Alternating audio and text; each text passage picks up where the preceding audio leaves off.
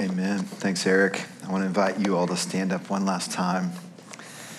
I would like us to read our scripture passage together today. It's certainly a significant one.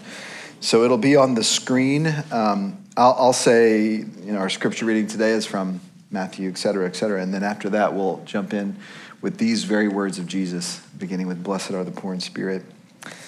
Our scripture reading today is from Matthew five, verses three to six. "Blessed are the poor in spirit, for theirs is the kingdom of heaven.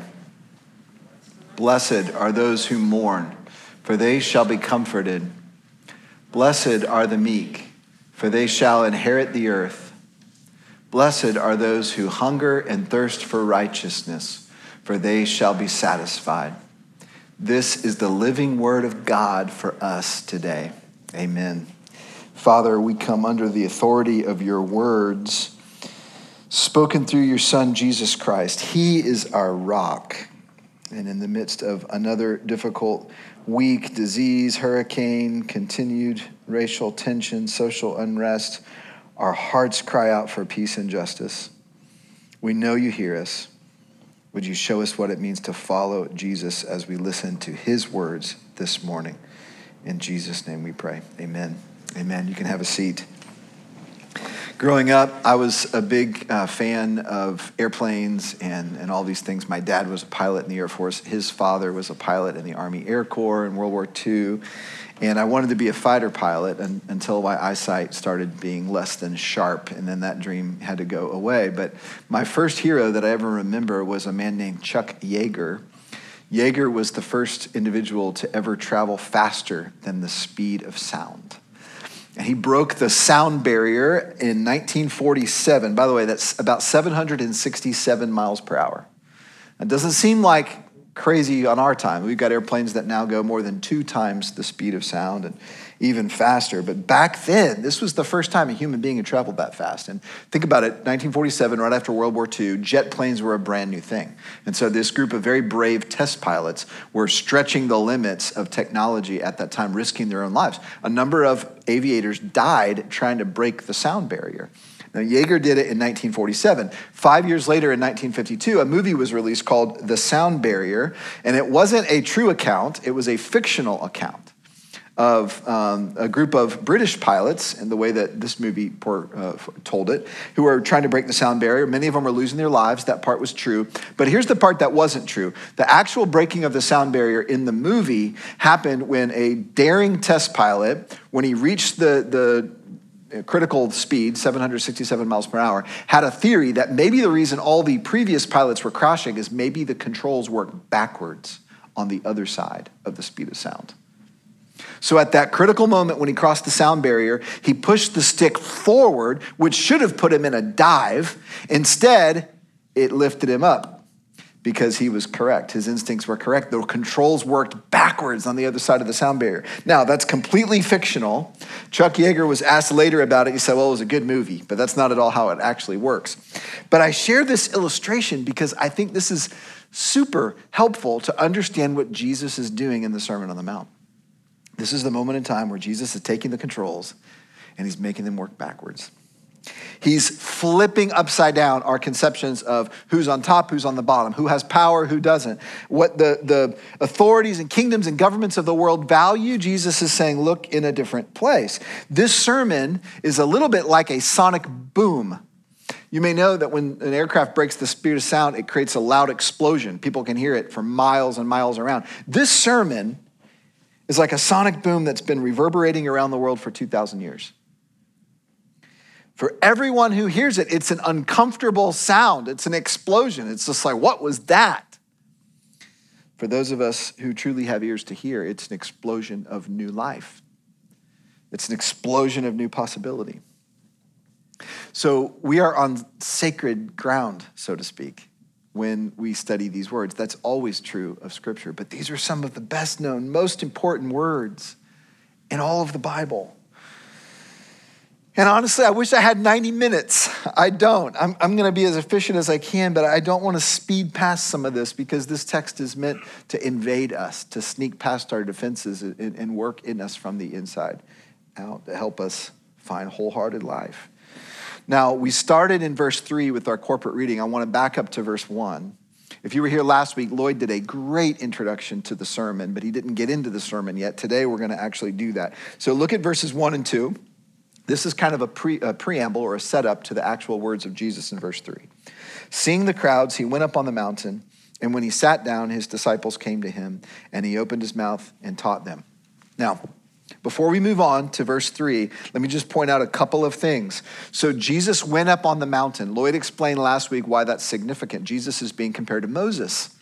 Moses went up on the mountain to receive the law of God to give to the people. Jesus is doing something very similar. Jesus is not just a greater Moses, he's the final Moses. He's the fulfillment of everything that Moses represented. And so his disciples are recognizing something important when Jesus goes up on the mountain and he sits down. Now, the significance of sitting down is that's the posture that a rabbi would take when he's going to teach.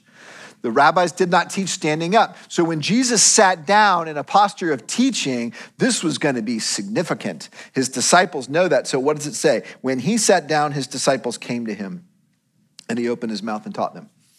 Guys, this is my prayer for our church in this series, that when Jesus sits down, in other words, when Jesus comes to teach us, that we come, we come to him. Jesus sits down, his disciples come to him, because when we come to Jesus in expectation of him teaching us, he opens his mouth and he teaches. And that's why we can say this is the living word of God for us today, not just for them two thousand years ago, for us today, it's alive, present tense, through the Holy Spirit. Now, let's look in the text itself. I'm gonna reread the four Beatitudes or, or blessed statements, and then uh, later on we'll unpack them one by one, but I wanna talk about the whole, the Beatitudes as a whole. Verses three to six, blessed are the poor in spirit, for theirs is the kingdom of heaven. Blessed are those who mourn, for they shall be comforted. Blessed are the meek, for they shall inherit the earth. Blessed are those who hunger and thirst for righteousness, for they shall be satisfied. Now, Jesus starts his sermon with a deliberate shock. This is the sonic boom.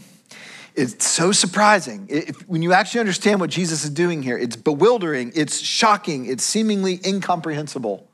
It's even subversive.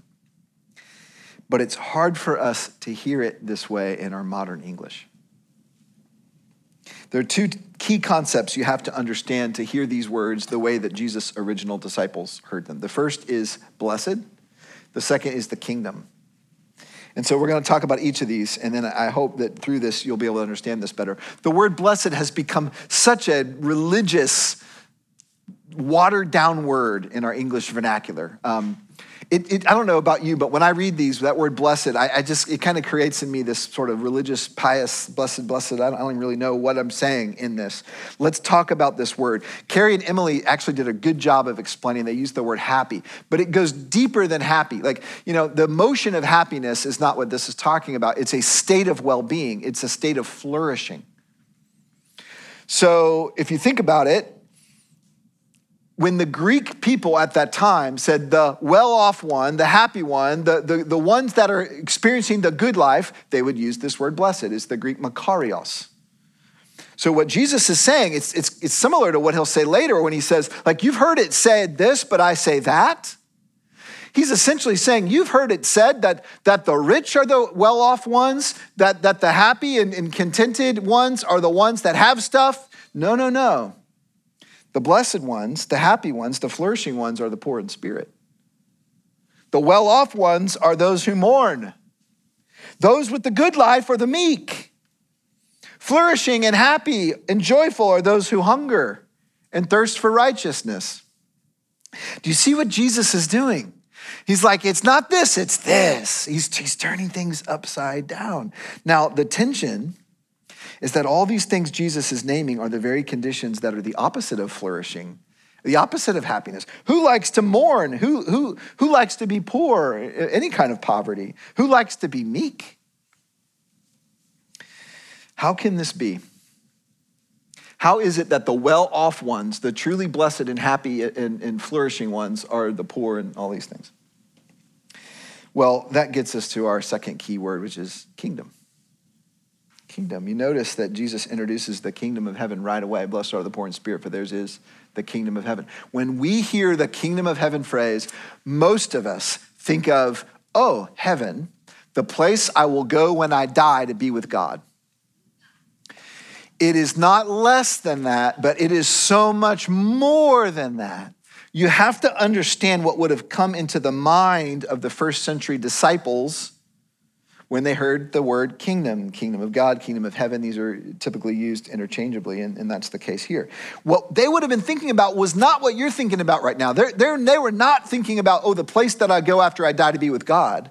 What they were thinking about is the Old Testament promises of the reign of God on the earth through the promised Messiah, who would be a king, who would set up his throne, the throne of David, and it would last forever. And the lion would lay with the lamb, which is a metaphor that essentially means all the broken, wrong, violent, sinful things in this world will be made right.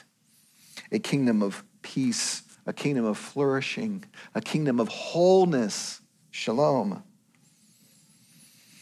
Now, I want you to turn your eyes to chapter four, verse seventeen. So the, probably the previous page in your Bible, maybe it's only ten or eleven verses before the Beatitudes. Listen to what Jesus says, chapter four, verse seventeen. From that time, Jesus began to preach, saying, repent, for the kingdom of heaven is at hand. Now notice it's present tense verb. He's not saying the kingdom of hand is going to arrive soon or someday. He's saying the kingdom of heaven is at hand. hand. And so if you want to understand the kingdom, you have to understand it's the rule of God through Jesus Christ. And it's not just future tense, it's present tense and future tense. And so theologians use these uh, languages like an already not yet kingdom or a present future kingdom. And it, you know, it's often hyphenated. It's this mashup to be like, yes, it's here, but it's also not yet here. It's not arrived in full. Uh, the best analogy that I can share about this that I heard from someone is it's a little bit like World War Two, if you know a little bit of the history of World War Two. When the Allies landed at D-Day, Normandy Beach, that was the start of the end for the Third Reich. That was the start of the end for Hitler and the German army. But the war wasn't over yet. There still had to be more territory to be taken. So they're saying, in essence, we live in between D-Day and V-Day, Victory Day. This is the era that we're living in. So is the kingdom at hand? Yes. Is the kingdom still to come? Yes. It is both. It's an already not yet reality. Now, when Jesus returns, future tense now, he will reconcile the whole creation to himself, and then we will experience the kingdom in full.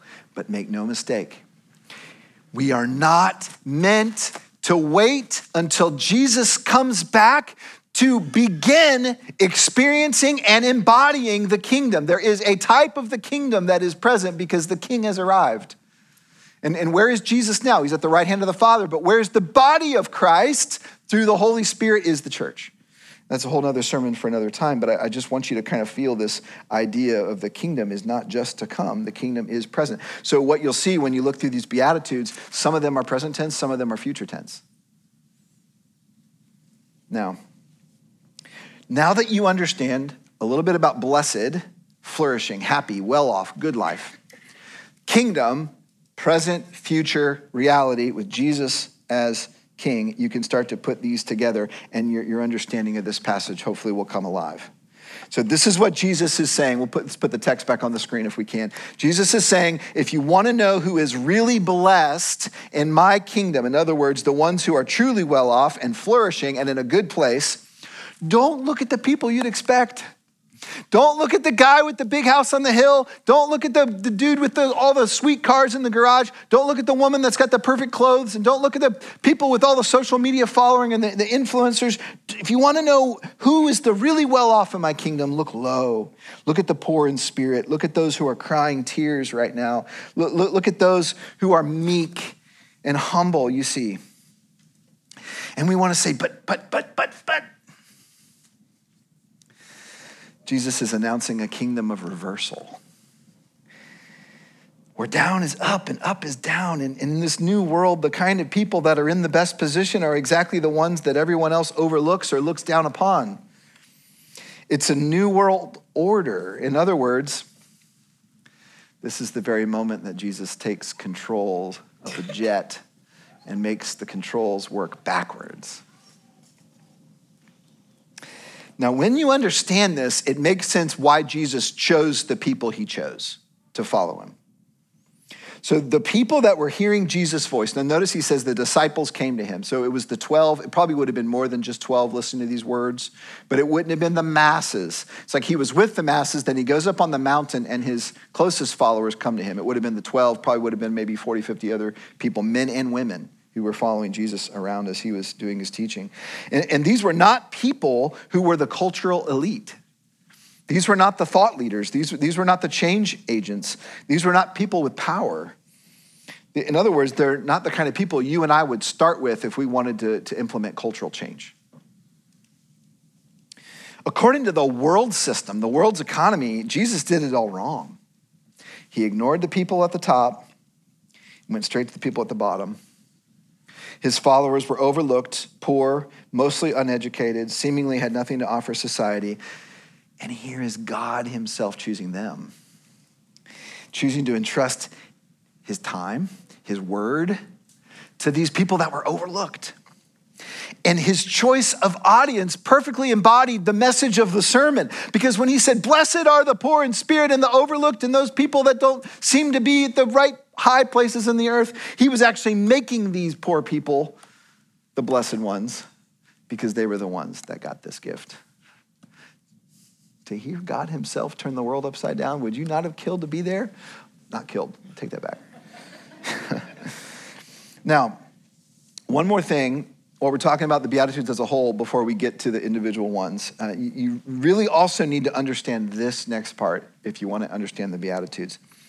Not only was Jesus saying, there's blessing for you if, if, if you're in these groups that are described, but he's saying there, that I will bless the world through you.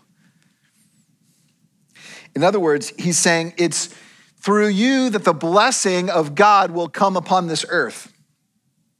N T Wright explains this really well. I, I'm going to read you this quote that was really helpful to me, and I think it'll be helpful to you. It says, when God takes charge, he doesn't send in the tanks. He sends in the meek and the poor and the hungry for justice people and the merciful and the peacemakers. And by the time the people with the tanks and the guns have realized what's going on, the meek and the merciful and the poor of heart have established schools and orphanages and hospitals and all sorts of projects in order to show what it looks like when God becomes king. Now, that's exactly the way that the history of Christianity worked out. Like, for the first couple hundred years of Christianity, it was like the, the poorest of the poor people were the ones that were coming to Christ. And they were the ones that were staying behind when there were plagues. And they were the ones that were, like, helping people. And they were the ones that were establishing education. And they were doing all these things, you see. It was the kingdom of God that was being reflected. You know, don't get your theology wrong. We cannot bring the kingdom of God into reality. That's Jesus' prerogative, but we're meant to be salt and light of it. That's why Jesus, when he gets through the Beatitudes, in verse thirteen, he goes straight to, you're salt of the earth, you're light of the world, you're a city on a hill.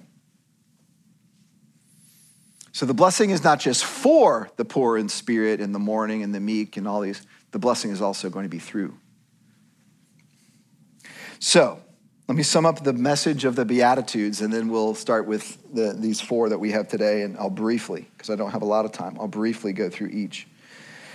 Here's the message of the Beatitudes. Jesus is announcing good news for a broken world. He's saying, in me, the long hoped for kingdom of God is arriving.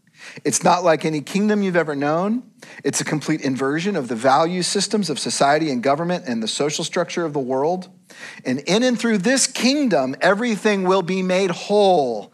The meek will inherit the earth. Those who mourn will be comforted. Those who hunger and thirst for righteousness will be filled, will be satisfied. And it's not just in the future someday. Jesus is inviting his disciples into something right at this moment. And, and he's saying, and I don't want you just to experience the blessing of God. I want you to become a vehicle for the blessing of God on earth. And then Jesus is going to spend the rest of his ministry, but before the cross, just living out these things. He's like, I'll show you what to do. You follow me, and, and, and you'll see how this is going to work. Now, the kingdom that Jesus is proclaiming and then embodying throughout his life is truly upside down. But when you consider who it is that is speaking, it's maybe right side up. Maybe it's our world and our society and our governments that are upside down. Now, I want to touch on our four Beatitudes that we have today in the text, and then Lloyd next week is going to finish the rest of the Beatitudes. And I want to touch on them just enough so that they bother you in the best possible way, because they should. They're, they're meant to like get underneath your skin. And as you meditate on them this week, it's just kind of like, oh, poor in spirit, meek, hunger and thirst for righteousness. Does this describe you? Should it? I want this to start eating away at you a little bit in the best possible way. Now, let's talk about these. Verse three, blessed are the poor in spirit, for theirs is the kingdom of heaven. What does it mean to be poor in spirit? Um, we know what it means to be poor. To be poor means to not have enough. To be poor means you cannot provide for your own needs with your own resources. You're dependent on someone else. You're dependent. And so in this context, back then in ancient days, if you were poor, there were no government systems. There was nothing that could prop you up. You were at the mercy of the kindness of, of strangers, or, or maybe family member if they would take you in. Uh, ultimately, you're at the mercy of God. And so to be poor in spirit means to understand that you have no spiritual resources. You have no moral standing in and of yourself. To be poor in spirit means to know that you're completely dependent upon God to rescue you. To be poor in spirit means to be aware that you're morally and spiritually bankrupt. Your account is at zero. John Stott, great Bible scholar, he put it this way. In the Lord's own day, it was not the Pharisees who entered the kingdom. They thought they were rich, so rich in merit that they thanked God for their attainments. Nor was it the zealots who dreamed of establishing the kingdom by blood and sword, but instead, publicans and prostitutes, the rejects of human society, who knew they were so poor they could offer nothing and achieve nothing. All they could do was to cry to God for mercy, and he heard their cry. Now, I love that quote. I'll pick at one thing on it. There was at least one Pharisee we know that chose to follow Jesus, at least by the end of Jesus' life, Nicodemus. Nicodemus, we find him uh, um, uh, uh, being a part of Jesus' burial. And then, and then after um, when the church starts in Acts, other Pharisees start coming to Christ. So being a Pharisee doesn't automatically rule you out of the, the kingdom. The question is, are you poor in spirit? Are you poor in spirit? Jesus is saying the poor in spirit are, are the blessed ones, because the kingdom is theirs, present tense. They're the ones who possess it. The truly rich ones are the poor in spirit, because they've emptied themselves, and so they have space for God to fill. The poor in spirit are receiving far more than they could ever give up. It's the spiritually bankrupt who suddenly find themselves overwhelmingly rich with grace. This is why, man, that poem that Brian read earlier before he brought us to the, the table, oh my, brought tears to my eyes. Come one, come all, come in. This and that and the other. Those that are they're full of yourself, just empty yourself and come. You know, the Republican, Democrat, the racist, the protester, that come, come to Jesus, empty yourself. Find life. I, I think about the moment in time when Jesus told the story of, of the, the, the pious one praying to God, God, thank you for not making me like this other guy next to me. And then the tax collector, despised in the society, on his knees saying, Lord, have mercy on me, a sinner. Jesus says, which one's closer to the kingdom? Blessed are the poor in spirit, for theirs is the kingdom of heaven. Blessed are those who mourn, for they shall be comforted. This one's hard to believe, because every cell in your body pushes against pain and loss and suffering and mourning. Our instinct is to avoid grief at all costs. Jesus is saying it's actually more wonderful to mourn and be comforted than to never mourn at all. I think about Jesus grieving beside the tomb of his close friend Lazarus. And right beside Jesus were these two women, these sisters, Mary and Martha, the sisters of Lazarus, who were with bitter tears, crying out. Jesus, in that moment, chose to enter into the deepest pain that human beings know, the pain of loss. And, and that's that, that verse, Jesus wept. Two words. That's when we find that verse, right at that moment. And he knew he was about to heal Lazarus. He knew he was about to raise him up. Yet he enters into the pain. He enters into the mourning, you see. And then he gives Lazarus back to Mary and Martha. And I want you to think about this, guys. Can you imagine the joy of that moment? The joy of the reunion was surely greater than the pain of the loss. The joy of the reunion was greater because of the pain of the loss. This is how it will be in the kingdom of God. Blessed are those who mourn, for they shall be comforted. Blessed are the meek, for they shall inherit the earth. Meek is an unappealing word in our English language. I don't know about you. If someone describes me as meek, I would not see that as a compliment. It described Jesus. There's one verse in the Bible where we read about what Jesus' heart is like. There's one place in the scripture where Jesus describes his heart, his, his core, his inner person. The verse is Matthew eleven twenty-nine, and in this verse, Jesus says, I am gentle and lowly in heart. The same Greek word that Jesus uses for gentle, translated gentle in English, is the same Greek word that's translated meek in our verse, Matthew chapter five. To be meek is to be humble. And by the way, humility is not thinking less of yourself than you actually are and, you know, browbeating yourself is like, I'm worthless, I've got nothing to offer the world. That's not true humility. Humility is understanding that you were spiritually bankrupt, yet you're chosen by God through Jesus Christ, that you are beloved, that you are holy, that you are set apart, that you are filled, but not filled of yourself. Doctor Martin Lloyd-Jones described meekness this way. It's a humble and gentle attitude toward others, which is determined by a true estimate of ourselves. What's so interesting to me, and this is like vulnerability time for me, it's easy for me in my own heart about myself to proclaim, oh man, I, I am I, I'm a sinner. I, I, I struggle. I, I've got some things in me that are broken and wrong. But if someone else were to say that to me, Rob, you're a sinner. Rob, you're broken. I would bristle. You see, this is true, I think, for, for all of us. And, and what Jesus is saying, that is on the kingdom of God, the earth will be inherited by the meek. Did you notice that? The earth itself will be given to the meek. Who does it belong to? It belongs to God. It belongs to Jesus. But who's going to inherit it?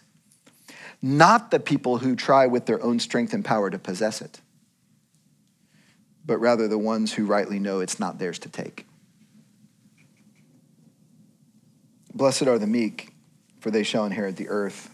And finally, blessed are those who hunger and thirst for righteousness, for they shall be satisfied. Righteousness is more than just moral goodness, although it, it certainly is a part of it. It's a hunger and thirst for God to make all things right. And so righteousness starts in your own heart, your own sense of rightness, your own moral purity in a way. And again, it's an inside-out transformation like Eric was talking about earlier. But righteousness starts in your heart, and then it extends out through you into your relationships.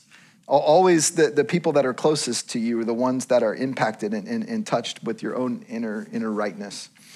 And then it goes to your effect on the world, your influence on the world, and it's ultimately God who will set the whole world right. So Jesus is saying, those who hunger for righteousness and thirst for righteousness, They're going to be the blessed, they are the blessed ones because they're going to be satisfied. And, and here's what I love about this. He's saying not just will you experience your own internal righteousness, but you'll be able to be a part of God's work of righteousness on this world, in this world through you. Which for those of you that have experienced, you know this, being used by God is the most satisfying thing on the planet. Blessed are those who hunger and thirst for righteousness, for they shall be satisfied. Now, I want to just close with a, a final thought. I, I was thinking about how do we apply this. This is not the kind of sermon that I think I can say, okay, guys, here's your application. Go home and do such and such. I don't think this text works that way. As I've been thinking about this text and, and how to encourage us to apply it, this thought came to my mind. I don't think it's as much a matter of what we do with it as it is a matter of what it does in us. It being the living word of God for us today. I want to read you this quote, and then I'm going to ask you to reflect on a question with me, and then we'll close our service with a song. Here's the quote by a, a French theologian named Servais Pinckaers. We can compare the work of the Beatitudes to that of a plow in the fields. Drawn along with determination, it drives the sharp edge of the plowshare into the earth and carves out, as the poets say, a deep wound, a broad furrow. In the same way, the word of the Beatitudes penetrates us with the power of the Holy Spirit in order to break up our interior soil. It cuts through us with the sharp edge of trials and with the struggles it provokes. It turns our ideas and projects, reverses the obvious, thwarts our desires, and bewilders us, leaving us poor and naked before God. All this in order to prepare a place within us for the seed of new life. Men and women, I would submit to you that there is no better place to be than poor and naked before God. Jesus says, come to me all who are weary and heavy laden, for I am gentle and lowly in heart. I want to invite you for just a couple of minutes to reflect with me together silently on this question before we close out our service with worship. Here's the question. We'll put it on the screen. What would change in your life if you emptied yourself and began living by faith in God's right side up kingdom? Let's consider that for a few moments.